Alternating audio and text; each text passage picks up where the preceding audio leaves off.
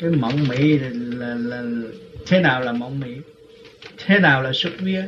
Thế nào là xuất hồn à cái mộng mị là nằm chim bao thần kinh suy nhược.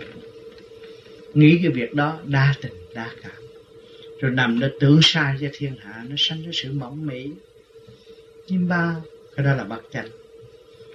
Thế nào là xuất vía? Chủ nhân ông chịu tu phần hồn chịu tu thì cái vía rảnh cũng như ông chồng, ông tu, ông dễ dãi, thì cái bà vợ bà đơn giản cho ông ăn ngày hai buổi cũng được, thì bà cũng rảnh, bà cũng đi đây đi đó, bà cũng đi chơi được. Cũng nhẹ hơn phần lo lắng. Còn nếu mà ông chồng cứ khắc khe đối với người vợ, hay là người vợ khắc khe đối với người chồng, thì cái vía đâu có rảnh chủ nhân ông mà khắc khe khắc khe thì cái vía đâu có rảnh. Nó bị bận rộn thì mặt mày của nó không có bao giờ tươi đẹp. Càng ngày càng già nua, sâu si. Còn người ta chịu tu thì cái phần hồn nó thức giác, thì cái vía nó nhẹ, cái vía là bề ngoài mà thôi. Mặt mày nó tươi. Vì chủ nhân ông không có đòi hỏi sự bận bận rộn của bên ngoài nữa. Nhưng mà chủ nhân tự sửa để ảnh hưởng bên ngoài à, thế nào gọi là xuất hồn khi chúng ta tu mỗi mỗi mỗi ngày khai triển chút mỗi ngày khai triển chút? Cho đến nỗi các bạn thấy có điện rồi biết điện rồi thì nó sẽ trụ. Và sau khi trụ rồi các bạn nó tu tu tới hồi nào giờ tôi không thấy xuất hồn mà một ngày đó các bạn thấy các từ ở trên kia dồn xuống thấy bản thực bản thể. Thì lúc đó các bạn thấy là tôi đã đi từ bao lâu ngày nay tôi mới tới đây cho nên không cho các bạn thấy liền trong một lúc. Nếu các bạn thấy liền trong một lúc, các bạn bỏ đợi vì cái nghiệp các bạn bạn phải gánh. Nghiệp vợ con các bạn bạn phải gánh. Bạn phải, bạn lo giải quyết.